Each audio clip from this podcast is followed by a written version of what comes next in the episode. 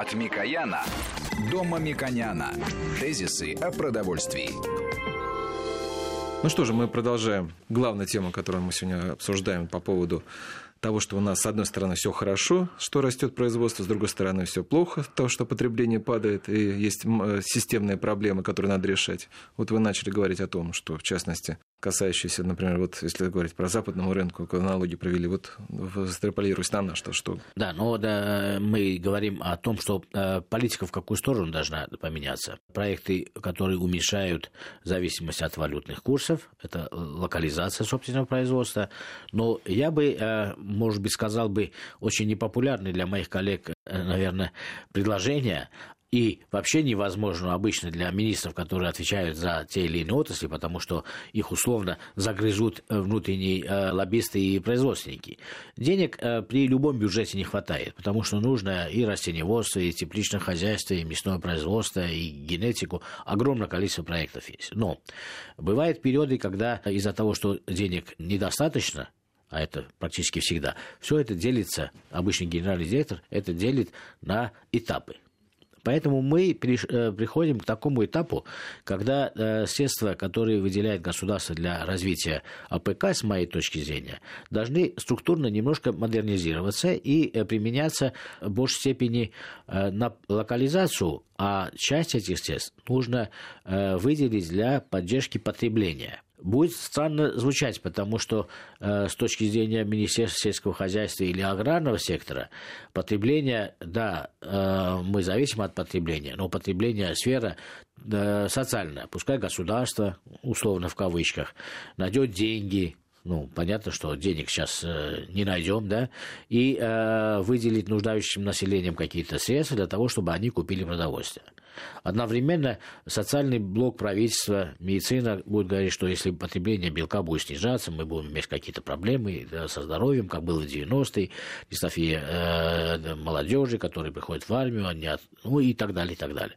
Но э, все это апеллируется как э, э, государству ну, э, в аморфном виде, не в фактурном виде.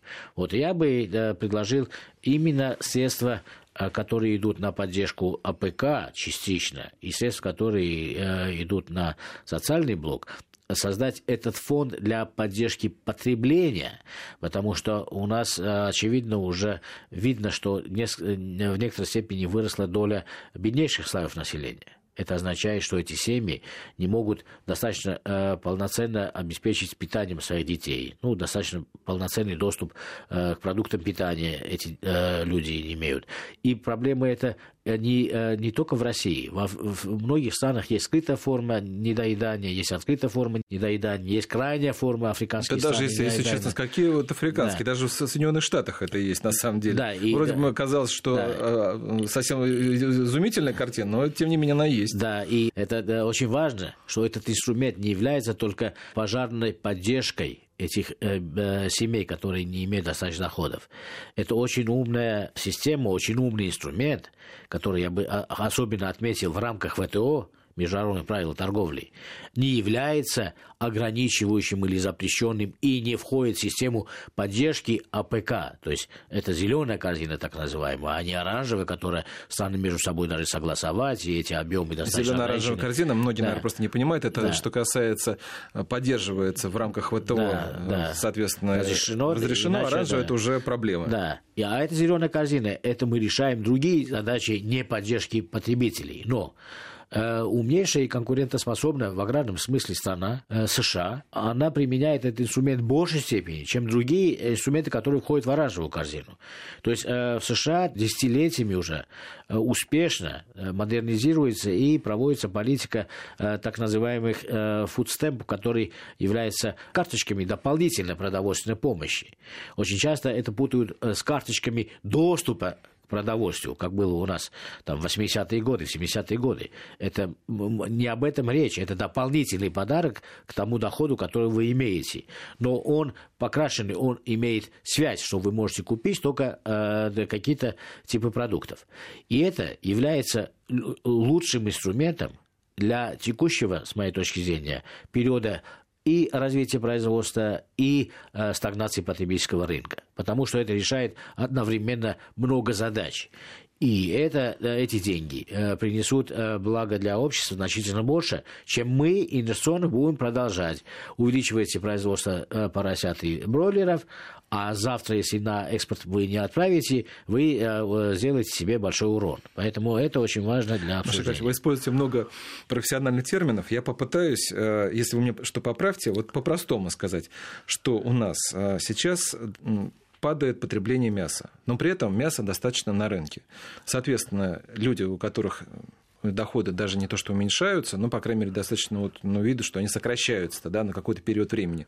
Они начинают потреблять меньшее количество мяса. Больше Этим... углеводов. Да. Вот я сфотографировал, да, что произошло да, в уличном ритейле, э, и фастфуда, отечественного типа фастфуда, имеется в виду пирожки, блинчики и так далее, и так далее. Э, огромный э, рост ассортимента этих продуктов, это означает, что совокупно люди, это естественно, это характерно для любого э, из обществ.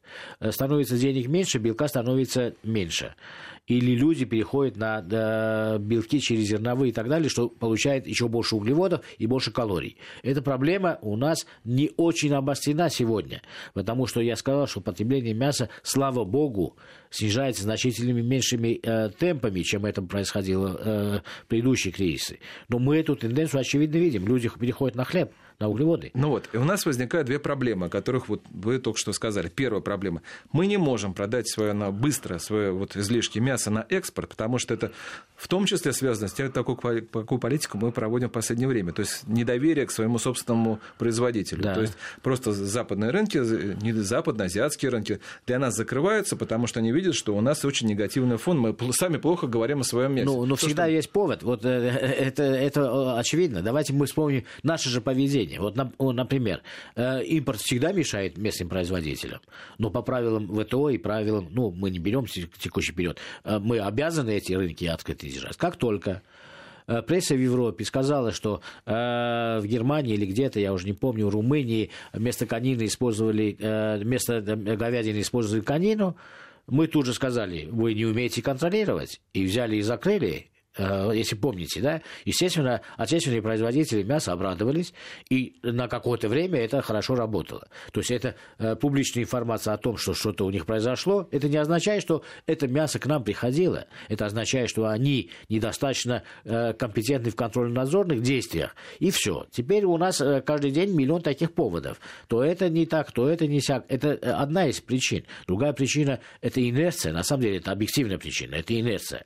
И политическая, конечно, комплементарность э, э, стран между собой. Так вот, вторая, вот истекающая как раз из первой, то, что я говорю по-простому, то, что у нас э, по-прежнему поддерживается производство на всех уровнях мяса, соответственно, в этом году мяса, скорее всего, мы произведем еще больше, а потребление упадет. То есть мы не можем продать его на западные и азиатские рынки, у нас оно падает.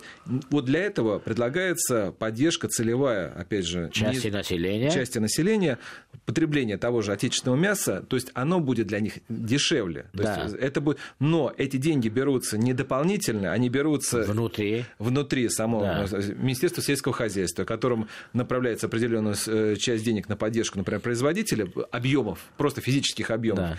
Физические объемы нам сейчас не нужны, мы его не можем никуда продать. А на то, чтобы люди, потребители, россияне просто больше ели мясо, да, в целом для это... них это будет субсидирование. Да. Правильно да, я понимаю? Это поддерживает как раз э, социальный статус этих людей э, то, что я предлагаю, очень непопулярно. Меня Министерство сельского хозяйства сейчас уже не пустят, потому что получается, что мы э, долгие годы э, просили еще больше денег, потому что задач на самом деле огромное количество. Но в этот период я считаю, что вот развернуть часть средств. Почему это очень обострилось? Потому что есть поручение правительства разработать такую модель, как в России может это происходить. Есть Министерство сельского хозяйства, которое имеет свой проект, свое видение, которое я в большей степени поддерживаю. Есть Министерство промышленности, которое имеет свой проект, ну, более сложный, ну, умный, но сложный. Нам нужно более простые инструменты, как это делать, хотя бы на первой стадии. Но э, обычно я боюсь, как это обсуждение начнется, потому что оно предполагает определенные суммы, которые будут говорить, с бюджета дайте эти деньги населению. Ну, условно, да. И это, естественно, заблокируется э, Минфином, я думаю, что потому что это очень важно социально, всем нужно, но никто не говорит, вы знаете, мне настолько нужно, что из э, моих средств дайте часть, хотя бы 10-20% на эти действия, потому что это же вернется нам. Мы не говорим о мясе, э, я хочу, э, чтобы быть правильно понятым. Мы говорим о средствах, которые должны э, идти населению на важнейшие продукты питания. Я отмечаю, что это может быть растительное масло отечественного производства, это может быть молоко, это не важно, потому что все отрасли выигрывают. Если у населения будет больше денег на крупу, то у него освободят, освободят деньги на мясо птицы или на яйцо, понимаете? И поэтому э, не очень важно, э, в какую категорию эти деньги мы э, будем давать, потому что он получает определенный подарок э, этих денег, и он э, свои деньги э, Согласен, переложит только, на другие. Но, наверное, важно. У нас же очень много контролирующих организаций в последнее время развелось, они как раз вот прозрачно, транспарентно могут объявить, вот там, что вот, например, эта э, позиция, она вот странная, например, лавровый лист, зачем он нужен, там, да, условно говоря, ну, или да. что-то. А вот то, что вот необходимо, это может быть как с экспертным сообществом, так и, собственно говоря... Это достаточно э, простой вопрос, если на него смотреть э, и не умничать. Это простой вопрос. Есть у нас базовый институт, институт питания, есть у нас основные доклады, ежегодные исследования, что в основном не хватает, и поэтому мы имеем позиции, которые уже экспортируем, например, великолепного качества растительного масла. Поэтому должно в, в этом наборе, в этом комплекте быть растительное масло. У нас есть молоко длительного срока хранения. Почему кратно и длительный срок хранения? Потому что мы должны логистику обеспечить этих продуктов. Это не может быть свежая зелень. Понимаете? Это очень, во-первых, базовые продукты, это жиры, белки, и углеводы.